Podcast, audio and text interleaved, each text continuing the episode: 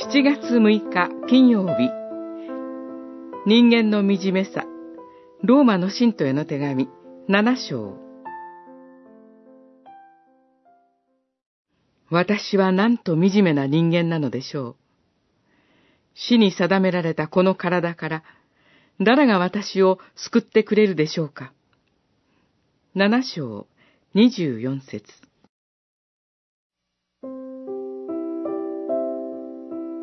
パウロはここで人間の本来的な惨めさについて語ります。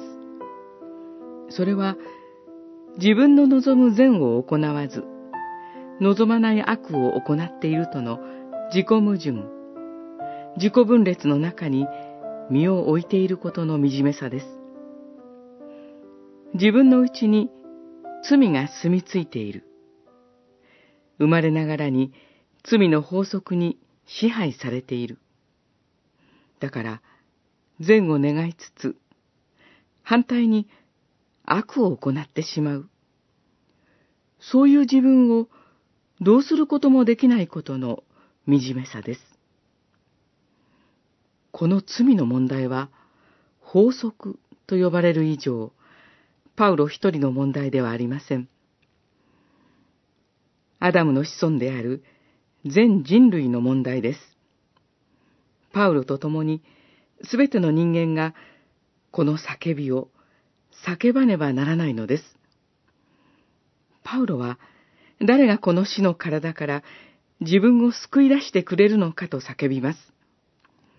すべての人間をこの惨めさから救い出してくださるお方は、ただお一人です。